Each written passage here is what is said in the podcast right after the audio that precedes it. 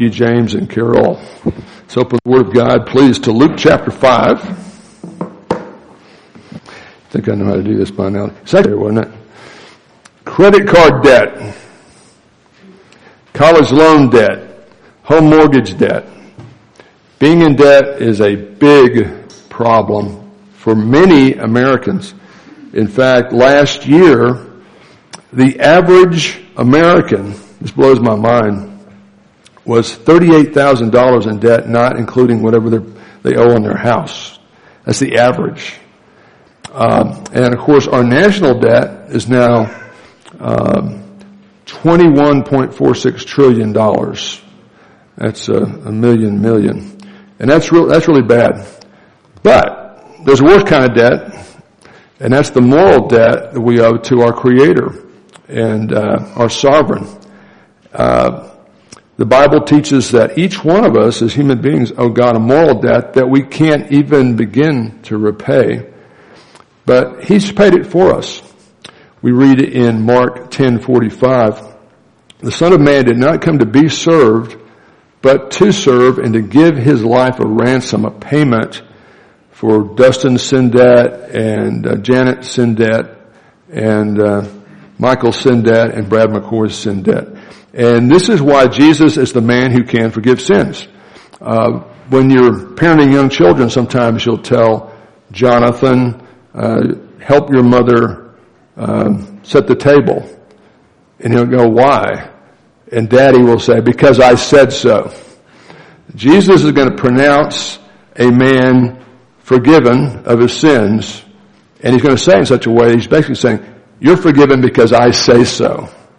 Who is the man who can forgive sins? Of course, as our Lord Jesus, we're going to see a passage where He goes out of His way to emphasize that truth, right? But first, let's pray that we'll be teachable to God's Word. And as always, we want to pray for those who protect and serve us, including our military, our peace officers, our firefighters, uh, international, national, and local. So, uh, David Stribling, would you please pray in that direction? Thank you, David. We're going to be looking at some lessons from Luke five, but first, remember, we do have a potluck lunch right after second hour, and so wherever you are in the building at the end of second hour, please pray for the food, and then uh, us guys will kind of move the chairs out to the side, bring some tables in. Some of the ladies will be setting up uh, the food, and so we'll go like that. That's kind of our, our basic procedure. But thinking about lessons you can learn from Luke five, you can actually learn a lot of lessons from young children, and I know that uh, the Wileys know that, but let's talk about three important lessons that can be learned by raising young children. Number three, one very unhappy one-year-old baby can be much louder than one hundred adults in a crowded restaurant. Not real funny, but profound. Number two, when the words Play-Doh and microwave oven are both used in the same sentence, get ready, you're about to be part of a major cleanup project. And finally, small Legos can easily move through the digestive tract of a small child without damaging either the child or, more importantly, the Legos. Okay, we've got this wonderful passage that is world, world famous. People just love the idea that the room is so full, these guys carrying this guy in a stretcher have to take the roof apart. I remember probably the first time I heard this as a little kid in Sunday school, I thought, my mommy wouldn't like somebody taking our roof off. You know, that's the kind of thing you think about as a young kid. Easily repairable back there, back then based on the way they did the house building. But this is just a passage that's everybody's favorite. It's a Sunday school staple. So I know you're familiar with it. It's one of those miracles that's mentioned in three of the four Gospels, Matthew, Mark, and Luke. I'll look at that. And it's really, it's a great example of the way, just like if you have three eyewitnesses at a at a car accident, the police will always talk to them separately because Phyllis will remember some details that I won't. I'll remember some details she doesn't mention, kind of thing. And uh, uh, Jim Wallace, who uh, is a uh, cold case homicide detective in Los Angeles County, came to faith in part because he started reading the Gospels, looking at them the way he would deal with witnesses to long since Uh, considered cold cases, cases you couldn't uh, possibly solve. And uh, reliable witnesses will talk about the same thing in different ways. And you look at Matthew, Mark, and Luke, and this would be a good study sometime just to project uh, what Matthew says about this, what Luke says, what Mark says, and and see how they're different, but very much not divergent. They're very similar. So I'm going to bring some of that in today. But let's survey this passage, just kind of get up in a helicopter and look at it, at the big points, and then we'll uh, survey or, or uh, scrutinize it a little bit, study it more closely. But yeah, look at verse uh, seventeen. You've got religious big shots from all over Israel doing opposition research on Jesus. Okay? This is not just they're curious. They've been assigned, follow this guy. He's claiming to be the Messiah and prove him wrong. Okay? They're coming with closed hearts, but they're not there as open observers. They're coming with a, with an agenda. They're looking for reasons to reject. So, you know, if Jesus can't please everybody, what chance do you have? Right? If you live to please Jesus, then, uh, you're good, right? In the Christian life, if you live to please everybody else, uh, it's, it's, you're bound to fail. But religious big shots come to monitor Jesus, to, to kind of do opposition research on Jesus, verse seventeen. Verses eighteen through twenty is what I'm calling not the setting, but the sensation. And we're going to see Jesus saying, your sins are forgiven because I say so. That's basically the upshot of this. He's going to say to the, uh, he sees the faith of all five of the people, the guys carrying the stretcher and the guy who's paralyzed, and he says, your sins are forgiven because I said. That's, that's the import, and you know that because of the way the religious big shots react. And it's interesting, in verse twenty-one, and in verses twenty-two through twenty-five, you've got first second guessing about Jesus, and then second guessing trumped by Jesus. In verse twenty-one, the religious big shots say, who is this man, looking at Jesus, who speaks blasphemies, because who can forgive sins but God alone? That's true, isn't it? They've got a, a good theological premise, but they're misapplying it. They're missing the point. And then Jesus trumps that, and he says, so that you may know, so I can manifest visibly my authority as deity, I'm going to do the impossible. I'm going to heal this paralytic. And I say to you, and that should sound familiar. What did we look at last week? Seeing isn't necessarily believing in John five. You've got a guy who's been paralyzed for thirty-eight years that Jesus heals. Uh, similar passages, but two guys with totally different spiritual status quos. But so that I can validate my authority, let me say to this paralytic who's hopeless from a medical human point of view, get up, pick up your stretcher, and go home. And immediately the guy got up, picked up his stretcher, and he went home glorifying God. Okay? And then the final status quo is common people. The average guy is really impressed by who Jesus is. Now, they don't all necessarily trust him as the Christ, but they're very impressed with what they're seeing. But the religious crowd, the guys on a commission, on a mission to find stuff not to like, remain offended at Jesus. Okay? That's a survey. Now let's look at the verses individually, the pa- passage as separate units of thought. Look at verse seventeen. One day, and when you look at the other two Gospels that talk about this, this is early in the great Galilean ministry of Jesus, before the official leadership of Judaism had said, hey, don't believe in Jesus, he's a dem- demonically or satanically possessed false prophet. They haven't yet come up with that excuse, but they are looking critically at him, trying to find something not to like. So one day during the early phases of his ministry in Galilee, he was teaching. And Mark two tells us, verse one, he was in Capernaum in a house. And the house in Capernaum is probably Peter's house. So let's put this on a map. And you know, I always like to say these are real places, real people, real things. Last week in John three, we saw Jesus healing in Jerusalem at the... Uh, pool of Beth, uh, Bethesda. Now this week we're not in Judea, southern Israel, we're in Galilee, northern Israel, and we're in the city of Capernaum, which was his operation, base of operations for his ministry. And there's our group picture at Capernaum. And uh, man, can you believe it's been four months since we, since we got back from Israel? It went by so fast, but man, what a, what a neat group. Now here's the thing. Dustin is so generous, and he knows it's more blessed to give than receive. So he went and got a hot air balloon so he could take an aerial picture of Capernaum And actually, there's a lot more archaeology they could be doing, but right now, uh, you can look at what remains of the synagogue, the seashore, and you can see a spaceship there. Doesn't that look like a spaceship? Uh, the Roman Catholics built a spaceship, a, a high-tech church right on top of the ruins of Peter's house. Now look, this is, this is Peter's house, this is the, uh, the, uh, synagogue. You're not very far. It's an easy walk. And by the way, that group picture was taken right there.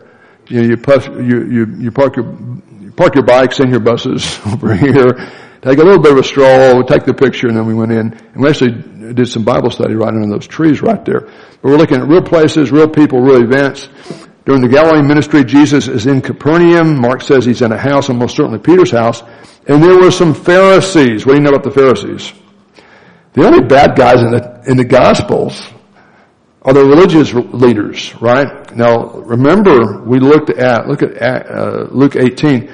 We're doing this life of Christ beyond A to Z, where we're looking at passages that aren't directly addressed by that survey. But remember what we saw in verse nine through fourteen of Luke eighteen. Your best isn't good enough to get you to heaven. And certainly my best is not good enough. We need something more than what we can manufacture. So look at verse nine. Jesus told this parable to some people who trusted in themselves that they were righteous enough to go to heaven based on how Jewish they were, and viewed everybody else who wasn't as good as they thought they were with contempt. Who's he thinking about there, primarily? Starts with a P, the Pharisees. Okay? We got people dedicated to the proposition that they're good enough to earn their own salvation by being really good Jews, and they doubt anybody else can be that committed. And uh, he compares two people there, but he's telling, warning them about the uh, the dangers of making salvation a do-it-yourself project. Okay, go back to, to Luke five. So we got Pharisees and other leaders of the law from all over Israel here. And Luke reminds you, and Jesus, remember, has the power to heal because he just healed a, a leper in the immediately preceding passage. So that's the setting for this. Now let's look at verses eighteen through twenty, and we're going to see forgiveness of sins announced by Jesus. And some men were carrying on a bed, and the verse later he calls it a stretcher, something he can recline on, a man who was paralyzed. Now we're not told if he's from the waist down or the neck down. I tend to see him from the neck down, but we'll we'll find out in heaven. And they were trying to bring him into where Jesus was. Jesus was where? In a house in Capernaum, probably Peter's house. And typically you go through the front door, right? But there's so many people, and it's not just the religious leaders, it's everybody in town is trying to cram into this house, and it's overflowing. So not finding any way in through the front door or the back door because of the crowd, and the crowd's bigger than just the religious leaders who are doing opposition research. They went up on the roof and let him down through the tiles with his stretcher into the middle of the crowd in front of Jesus. Now, some people really, really want to get to Jesus, right? Some people really want to come to church. It doesn't matter what the obstacle is, they're going to get there. And then he said, and then we read, Luke says, seeing their faith, Jesus seeing their faith, I'm going to tell you something. I'm convinced all five of those guys are in heaven right now, and they're already believers when they're coming to get this guy physically healed. They're Old Testament believers. I'm convinced of that. Seeing their faith, he said to the guy who's going to heal, as representative of all five of them, your sins are forgiven. Here's what this doesn't mean, and I've heard it preached this way. I do not believe Jesus is saying, okay, you guys are all unregenerate, but you believe I can heal him physically, so because you believe I can heal him physically, I'm going to forgive all your sins right now. I don't think he's saying that, Amanda. I think he's looking at guys who have already believed he's the Lamb of God, who've trusted him for salvation, forgiveness of sins. And they're coming to him precisely because they believe he is the Lamb of God who can heal. And they're hearing the buzz that he is doing a lot of big miracles to validate who he claims to be. So rather than seeing this, Jesus saying, okay, right now I'm forgiving your sins, he's just talking about the state of it. Okay? Your sins are forgiven. Okay? Um, and it's possible. And listen, who's, who's the audience? In addition to the average people who've crowded in that house, who's, who's sitting there? The Pharisees. What do the Pharisees think about knowing your sins are forgiven? You can't know. You got to try to crank out enough human goodness so you have so much more goodness than badness. When you die, God will let you in for being a very religious person. So he's using this opportunity to present the gospel basically to these Pharisees. So they won't say we didn't know kind of thing, right? So seeing their faith. Now again, I think a lot of people preach it this way. Uh, you know, the fact that these guys and this guy himself would want to come to Jesus is the way Jesus saw their faith. You know what? That's the way I would see their faith. That's the way Jack would see their faith. I can't see people's hearts. I can look at some of the fruit or some of the things they do and, and sometimes surmise whether they've got faith or not. Jesus can see their heart. He knows their heart. But Luke's saying, look, he's going to pronounce this guy's sins forgiven as having stood forgiven because of his faith, not because he talked his friends into bringing him to Jesus for physical healing. So realize Jesus is prioritizing the spiritual, knowing it's going to blow these Pharisees' minds, but that's what he's trying to do. He's trying to get that truth to them, even though they're going to reject it. So forgiveness of sins announced by Jesus. Your sins stand forgiveness, forgiven, you're fine, and we'll deal with the physical in a minute. Look at verse twenty-two through twenty-five. Kind of triage. The most, the spiritual is more important than the physical, but in this case, Jesus deals with both. Look at verse, uh, second guessing, I should say, verse twenty-one. So he does, the, makes this announcement, and he's, and again, the force of this is, hey, your sins are forgiven because I say so. Or at least that's certainly the way the opposition took it, and I think that's what Jesus meant, clearly. And clearly he is authoritative as God the Son to do that. But here comes the second guessing. Um, second guessing against Jesus. He's charged with being a blasphemer, which is a capital crime under the Old Testament law. The scribes and the Pharisees began to reason, saying, you know, whispering in the back, which is kind of kind of rude when you're trying to communicate. Who is this man who speaks blasphemies, and why are they saying he's a blasphemer? Keep reading. He's going to tell you. Who can forgive sins but God alone? Now, that's correct theology, Jan. You can take a truth and misapply it. And here they're saying, hey, only God can forgive sins. So who does this guy think he is? That sounds familiar to me. Go to, to John chapter two. At the very beginning of his ministry in John two, in Jerusalem, where the uh, the really big, big shots of, Jerusalem, of Ju- Judaism were living and ministering and pushing this program that if you're a good enough Jew, you can earn your own salvation. Remember, Jesus puts the, uh, the temple, money changers in the temple out of business for the afternoon. And uh, the Jewish leaders are making big money off the religion business, so they're very upset with him for interrupting the, the cash flow here. So in John two, verse eighteen, the Jews, that's not anti-Semitic speech, the Jews in the Gospel of John refers to the Jewish leadership, the religious leaders. The Jews then said to him, what sign, what miracle could you do to prove you're the Christ? Because you'd have to be the Christ to be in charge of the temple. We're in charge of the temple. What sign do you show us that you have authority for doing these things? For saying this is Ill- illegitimate what you're doing in the temple. Jesus said to them, destroy this temple and in three days I'll raise it up. Now Jesus often says stuff, Chris, that he knows the listeners will misunderstand unless they, at first, unless they really want it and will think about it. So, you know, Carson is the youngest one in here, Summer.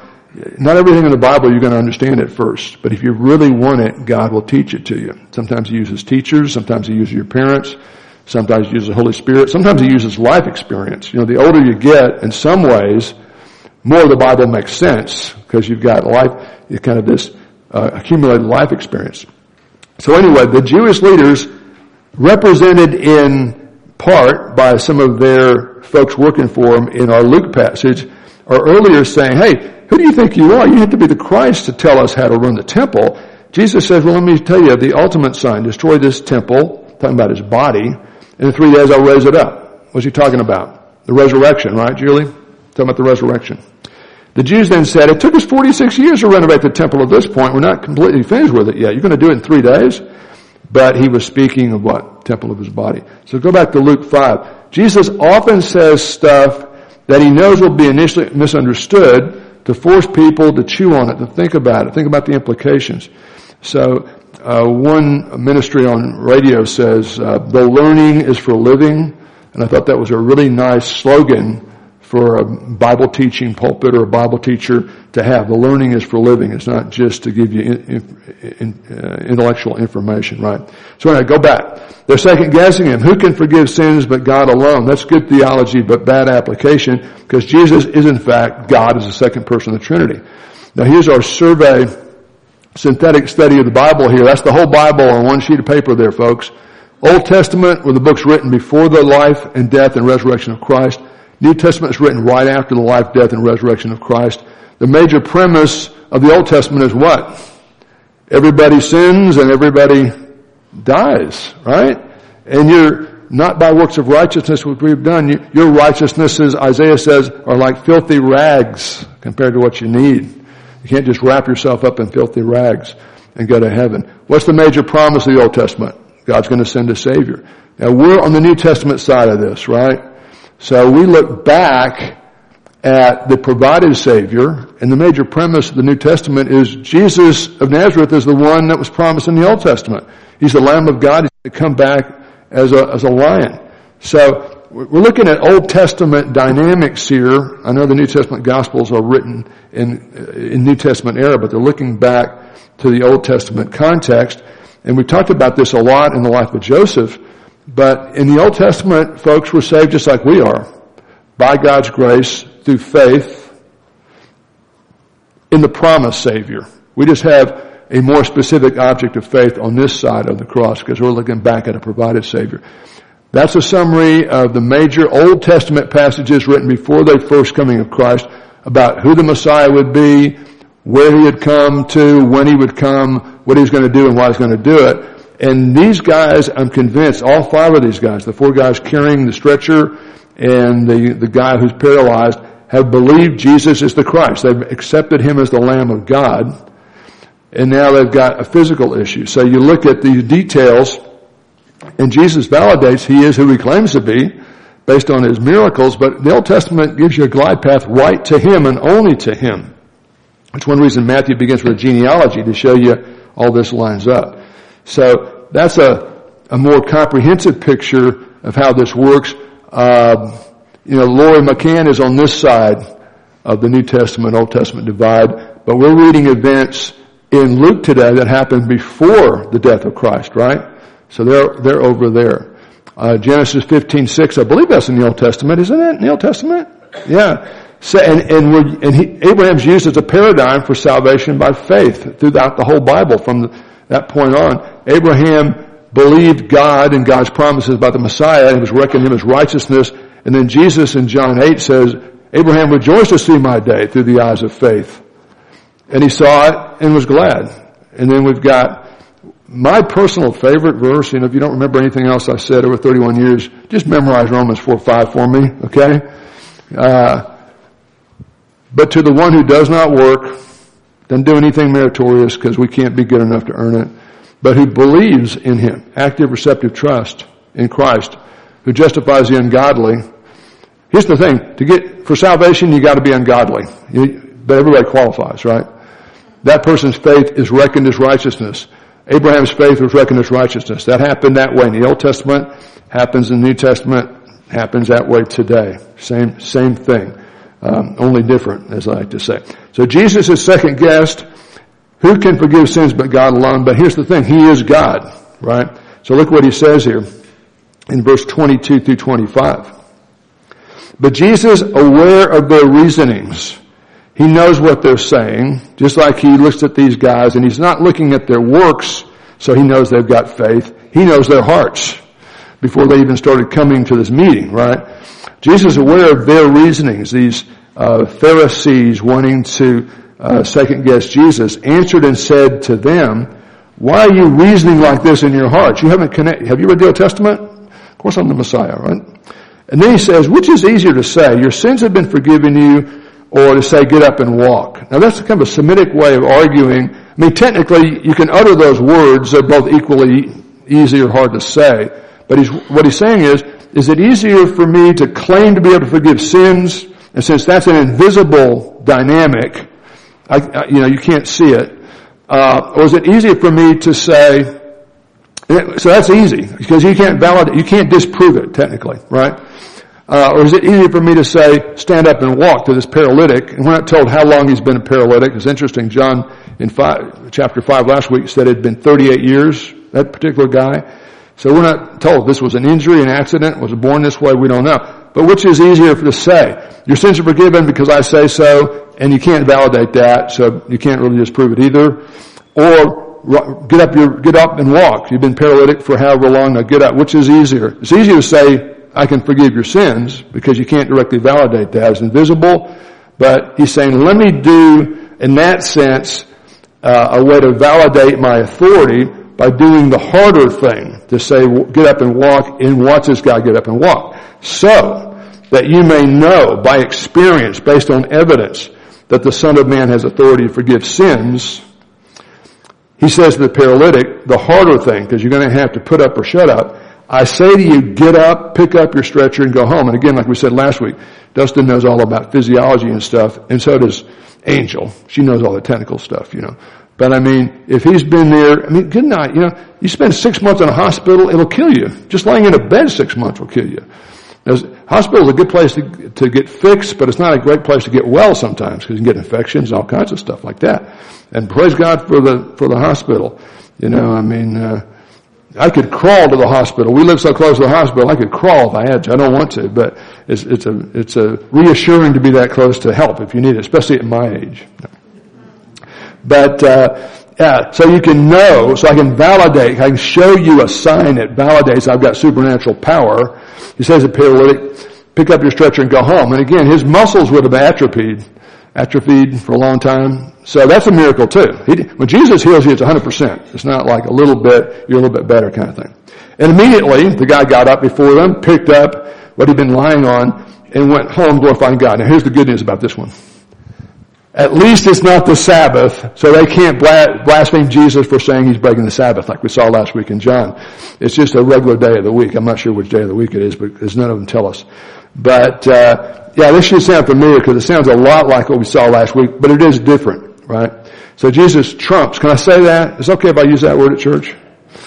Jesus trumps, uh, what they're saying by validating his deity, right?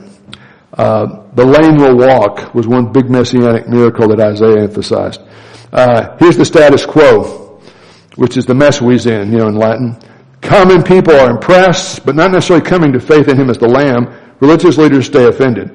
They, now you might think based on what we read in verse seventeen, we're talking about the religious leaders only, but Matthew makes it very clear that there were a lot of people, not just the religious delegation trying to find stuff not to like about Jesus there. Some of the, a lot of the locals were there in and around the house. They, I take it the average folk, were all struck with astonishment that they'd just seen this un, uh, fixable case, this hopeless case, walking out the door carrying his pallet, and began glorifying God. Kind of generically.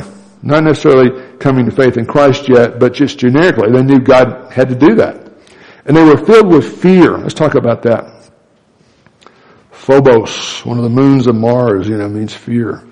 Uh, I remember uh, in Houston, Debbie, uh, we knew that young woman, Nancy, and she ended up falling in love with Steve, who's the accountant at the Exxon uh, Accounting Center. You remember what his last name was? Steve Porter, yeah. Uh, when I was... Uh, The, like the six months before I went to dental school in Houston, we were living in Houston, and I got a job at the Exxon Accounting Center after school, and I wasn't doing accounting. I was just delivering stuff in-house and doing some other uh, clerical work, basically. But one of the big shots I met the first day I was there was a guy named Steve Porter, who was just a couple of steps below Bob Matthews, who was the big shot over that accounting center, who went to our church. We were just average twenty-year-old kids going to church. Um, but anyway, uh, Steve Porter, and he seemed like a really cool guy, and uh, I remember for some reason we just kind of hit it off. He was kind of, he was youngish to have that much authority. He's probably about thirty, and when you're, whatever I was, twenty-one or twenty-two or something, uh, that seems pretty old, you know, but he, he liked me, and, and we didn't interact a whole lot, but turns out that my big boss who went to our church, Bob Matthews, had invited Steve to come to church. Steve heard the gospel, was gloriously saved, and um, it's funny because I mean, I always told y'all about this, but when we first moved to, to Houston, we got married in uh, what was a long time ago, July fourteenth, nineteen seventy-three, right? A day which will live in infamy. Now, uh, many years ago, this is before websites or anything. And all I knew was there was this school called Dallas Seminary where they taught people to teach the Bible. And I wanted to go a church, to a church that had a Dallas Seminary guy, and we didn't have anybody like that in Nederland. But I knew there had to be some in Houston, so I just wrote this little letter to Dallas Seminary, you know. Uh, Dear Dallas Seminary, my wife and I uh, are just moved to Houston, and I'm wondering if you have any of your alumni who are pastoring churches in Houston.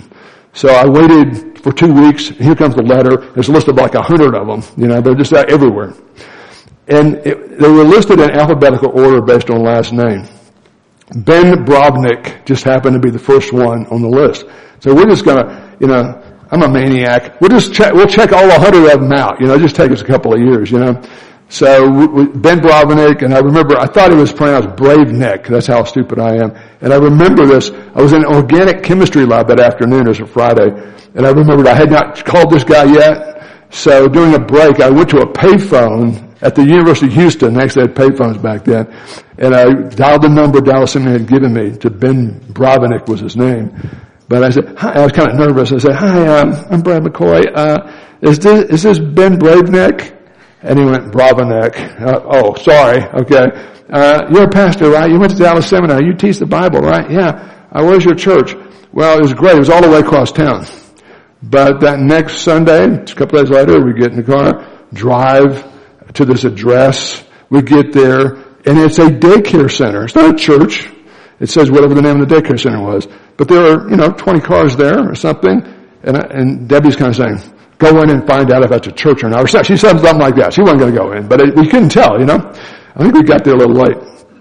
So, yeah, I kind of timidly went in there, opened the door, and they're like in there singing during a, a small worship service. So I said, I said, come on in, come on, you know, it's good. And we plopped down there, and it was pretty awesome, you know, we plopped down there, and uh, uh we did some singing, kind of like we just did now, and then he kind of opens up the Bible, and he's teaching the parables of Jesus, never forget. And boom, just teaching the parables, verse by verse. And I said, This, that's neat. I like that. I, I, I'd never been in a church like that. I grew up in a church where the guy would lead, like read one verse and then talk, talk about related topics for thirty minutes. And sometimes, you know, it actually directly related to the verse, and other times you, you wondered, I'm not sure how he got what he said out of that verse, but it was all good stuff we probably ought to be doing. So, you know, it, it's amazing that uh, uh, the Word of God has this ring of truth to it. And uh, get back to Steve Porter. Steve Porter comes to faith, and I told you all that about the church and stuff because we lived a long way across Houston to go to church every Sunday. And, uh, you know, we pretty much fell in love with that church, and it was about half the size of us and didn't even have a building. But we went every Sunday morning, every Sunday night, every Wednesday night, and I wasn't making points for future pastordom because I didn't know I was going to be a pastor. I thought I was going to be a dentist, you know, or a dental missionary or something like that. So anyway, after Steve Porter comes to faith, we asked him over for lunch after church. But we hated to do that. I didn't hate doing it because Debbie always fixes something nice when somebody comes over. But we lived like eighteen or twenty miles away from the church, and it was okay for us to make that tri- trip three times a week, but we didn't expect other people to do it. It was very uncomfortable. Everybody else by the church lived near the church. So anyway, I remember, this is a long way to talk about fear, isn't it? But I'm enjoying it. But anyway, I asked Steve, who's now my brother in Christ, and it was pretty cool. Uh, and again, we were already kind of like friendly, and we became, became pretty good friends. And so we invited, I invited him to come uh, have lunch with us. Uh, and so I remember uh, I rode with him. Uh, after church was over, Debbie drove our car, and I rode with him, just give him directions, because we came a little bit later. And uh, I said, man, this is so awesome. You know, I always thought you were a cool dude. Now you're a believer, and it's great. And he said, yeah, it's incredible. And he'd been married, had bad marriage, and all this stuff. He had a lot of baggage. And he said, but here's one thing. Uh, somebody, Bob Matthews, had told me to read Proverbs. I'm reading a chapter of Proverbs every day. But what's this fear of the Lord thing? He said, I've always been so afraid of God. I always was afraid I had done so many things wrong. He, he hated me. I was going to go to hell. But now I've, I've accepted Jesus, and he paid for my sins. But it's saying I'm supposed to fear the Lord. I don't, I, I don't fear the Lord anymore. And even at that point, you know, I realized there's something wrong there. And I said, I don't know what exactly what that means, but I'll try to find out. So guess what? I asked Ben Bravenec. And Brave, Ben Bravenec, not his real name, said, uh, it doesn't mean abject fright. It means reverential awe. That was a long, long illustration to go back to this. But anyway, had a little time. Uh, the, the average guy who saw this or heard about this was filled with reverential awe. This was, this was not of this world. He'd have to be God to pull that off, or have the power of God anyway. We've seen remarkable things today. Um, yeah, so that's the passage. Now, let's remember who Jesus claims to be and what the New Testament and the Old Testament really claims he is, because you get passages in the Old Testament like Isaiah sixty, where the Spirit of the Lord is upon the Messiah uh, to proclaim uh, repentance and forgiveness uh, to the to the poor. And we've got the Spirit and, and God the Father and the Messiah all as parallel persons there. The doctrine of the Trinity teaches in the person, in, in the reality of the one God, there are three separate persons. There's one what, but three who's. The Father is full deity, but he's not the same person as the Son nor the Holy Spirit. The Son, Jesus, is full deity, but he's not the Father, not the Holy Spirit. Holy Spirit is a person, not an, an it, not a force. Gravity is an it. He's got mind, will, and emotions, but he's not the same person as the Son nor nor the Father. Um, a friend of mine told me about somebody on social media who recently um, said, after hearing a heretical view of the Trinity, said, "That's the clearest description of the Trinity I've ever heard." And I said, the problem, the reason that's so clear is because it's not the Trinity. It's heresy, okay? This is not something anybody would make up. It's just, especially uh, in connection with the Incarnation, it's pretty obvious Jesus isn't praying to himself, right? But when you, where would you go in the Old, in New Testament to kind of validate the Trinity? Let me suggest a couple things. Uh, personally, I think I would start with the baptismal formula, you know, go into all the world, make disciples, baptizing them in the name, that's singular, of the Father and the Son, Holy Spirit. One God, three persons. But also I like the actual baptism of Christ itself, because you've got Jesus, the incarnation of God, being baptized, right? You've got the voice of God the Father saying, "This is my beloved Son," and the Holy Spirit descending. So you've got three separate persons there. And so that's the solution to this conundrum. Who can forgive God's sins but God alone? You're right, only God can forgive sins. And Jesus is God. Jesus is the man who can forgive sins, because he's not just a man. He's the God-man. That's the, the take-home, okay? Page three. So anyway, last week, as we've said a couple times, we saw, uh, by the way, that's just an attempt to go from that basic diagram just to list the major attributes, and we won't take the time today to do that, although it's a great study. And uh, I know Mike at least remembers the tours live part, or the two juniors live part, and that's a great way to kind of, you want to clear out your mind when you're praying, just run those attributes for, to God in, in your brain, and just kind of uh, glorify him, respond to that. It's a great way to do that. But let's, interesting, I think this is an interesting comparison, especially since we looked at John five last week, where Jesus heals a paralytic guy, and now he heals a different paralytic guy in Luke five. So let's compare those.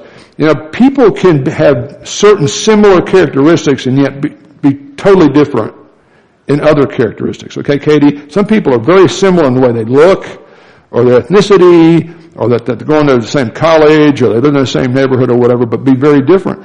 I mean, I look at Jamie and John, and they got very different personalities. They've got the same parents, same basic genetic material, you might say. But yeah, last week we looked at uh, the healing of the paralytic in Jerusalem, and this week we're looking at a healing in Galilee. So let's look, look at the comparisons and the differences.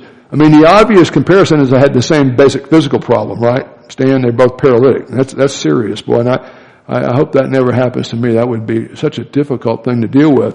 But they've got completely different spiritual issues. Remember last week the event took place in Jerusalem of Judea. That's where the home offices of the religious leaders are. This week it takes place in Capernaum, but they've got their representatives to check him out, right? Uh, in John five, Christ goes to the guy. He just walks up and says, "You want to be, you want to be healed? Do you want to get well?" He initiates everything. In this, the man went to Christ. Can I say it that way? He had a little help from his friends, right? Because he couldn't walk, but his friends took him to Jesus. The healer was not a believer. You know, the healer, that's Jesus. The healer is the guy receiving it. In John five, he's not a believer. He didn't even know who Jesus is after the healing. Remember when they say, "Hey, who was the guy that healed you? He did, he told you to carry that on the Sabbath. You're a bad person." And he's a bad person. Who is he? I have no, I don't know. Never saw him before. Uh, But don't blame me. He's the one who told me to carry it in my pallet on the Sabbath. He was not a believer before, during, and maybe not even ever, when I'm not quite sure you're going to see him in heaven. We're hoping. This guy is a believer, and Jesus deals with first things first. Hey, your sins are forgiven, okay? I am, you're right, I am the Lamb of God, but I can also heal heal you, and I will, to validate my authority to forgive sins. Uh, after the healing in John five last week, Jesus says, don't sin again. Now, we said in general, it's not true to say every time somebody's got a physical ailment or some horrible problem, they must have caused it by their personal sin. It's not true there's always a direct connection between personal sin and great personal suffering. Sometimes it can happen, but not always. But in this case, this guy had been, that paralysis for thirty-eight years had been something that was a divine discipline on him. And Jesus is saying, don't let the, your ability to walk around now encourage you to go rob banks again or molest children or whatever he did. He did something pretty bad to have that state on the Old Testament covenant. This guy was not warned not to sin again. Today, he's warmed with immediate assurance that his sins are forgiven. As an Old Testament believer, you're good to go. You're fine. You're going to walk the streets of heaven one day. Uh, before he heals, Jesus heals him physically. The miracle was seen directly, or heard about directly, by the actual religious leaders in Jerusalem, the Sanhedrin leaders. Uh, the miracle is being seen here and reported back to them through their representatives. But the event validates Jesus as the giver of everlasting life, Jesus as the exclusive authority to forgive sins. So different aspects, different facets of who he is are revealed by these two miracles. But don't confuse them. They're not the same one at all, and they have different distinctive aspects. So let's close this way. The reason that Jesus can forgive sins is because he paid our sin debt for us. And uh in Colossians two, which we're going to, this passage will be in in a couple weeks on Wednesday night, you know, he dealt with our sins by nailing them to the cross. Now, that's a metaphor. He didn't actually nail our sins to the cross, but he was nailed to the cross to take our, our punishment for us. If the salvation offered us were dependent on our merit, our ability to keep the law or to be a good person, it would not be good news, because we can't do that, right? The law is not a ladder we climb to God, it's a mirror. Uh, but salvation is not based on what we do for God, but what God in Christ has done for us. And we receive it as a free gift. I love this full title of Christ. You know, last week we talked about Yeshua is the word for Jesus. It means God's Savior. Just the name means that. But Lord Jesus Christ, Lord, is a reference to the Old Testament word, the most uh, sacred word for God, the covenantal word for God, uh, translated in English with all capital letters, capital L, capital O, capital R, capital D, right? Or Yahweh. So Lord Jesus Christ means Jesus is God, the God of the Old Testament. His name means God's Savior, and Christ means the Anointed One, the Savior, the Lamb and Lion promised in the Old Testament. So, you know, we look at those terms and we just think they're just kind of labels, but they actually are very important affirmations of truth about how Jesus is, okay? So, let's close this way. You know, we're all very different in many ways, but each one of us bears the spiritual image of God, yet marred by the fall and our own sin. And that transcends all colors and cultures and, and countries and everything like that. And yet each one of us is, is incredibly unique too in God's eyes. And we've got different things we're supposed to do and experience. But it's all going to be sanctified as long as we're walking with the Lord as a believer. So if you've not trusted Christ alone, you can do that right where you sit. You know, I, I love the example of the leper. As uh, example of healing faith or saving faith. Lord, if you're willing, you can make me clean. He's not saying, I'll serve you, I'll follow you, I'll give you this. It's not, let's make a deal. I'll give you my little life, you give me everlasting life. That'd be a great deal, but it's not salvation by grace. That'd be salvation by merit. Uh, active receptive trust is, Jesus, I'm a sinner, I can't fix it. You can, and I want you to. That's what saving faith is, as many as received him. So that's where it starts. Who gets the glory from that kind of transaction? The Savior, right? The, the Lord Jesus Christ. Um, so, you know, that's the gospel. What are we told in Psalm one oh three? As far as the east is from the west, the moment you receive Christ, that's your standing. That was the standing of this guy that couldn't stand, couldn't sit up, couldn't move. When he came to see the Lamb he trusted in. And then Jesus did a, a remarkable miracle that's still talked to this day. So you add it all up in two words, amazing grace. Somehow the Lord who saved us who believed, direct us to live and share those good news and, and live it out so people can tell we're different. It's too good not to share. Let's have a word of prayer. Father, I thank you for your love, your mercy, and your goodness, and the purpose you have, not just to send a Savior, but to save all those who believe. And what a remarkable miracle. I mean, it's one thing, and people remember the guy coming in on a stretcher, walking out, carrying a stretcher, and that's amazing. Uh, and I'd love to see that happen today sometime. And I know sometimes you do miraculous healings. And we pray for uh, each one of these people on this prayer list, on the sick list. Uh, if it be thy will, Father, I pray you not work just through the medical folks, but over and above what they can do. And we've seen you do that many, many times, including uh, pancreatic cancer healed. But sometimes it's not your will, as Paul found out. You know, thorn in the flesh, he prayed intently about it. And he for, somehow realized this is not going away, that our, our your grace is magnified in our weakness because we're forced to rely on you. We're forced not to be impressed with ourselves. And that's kind of exactly where you want us to be spiritually. So I pray, Father, you help us to think and live consistently with the amazing grace we have through faith in Jesus Christ, so we might have more and more gratitude and appreciation and worship and love for Uh, you as our Savior, and also that we might be more gracious to other people uh, when they wrong us or disappoint us, because you've forgiven us of so much. Uh, maximize our ability to forgive others and to be uh, uh, implements and channels of your grace toward others. We pray in Christ's name. Amen.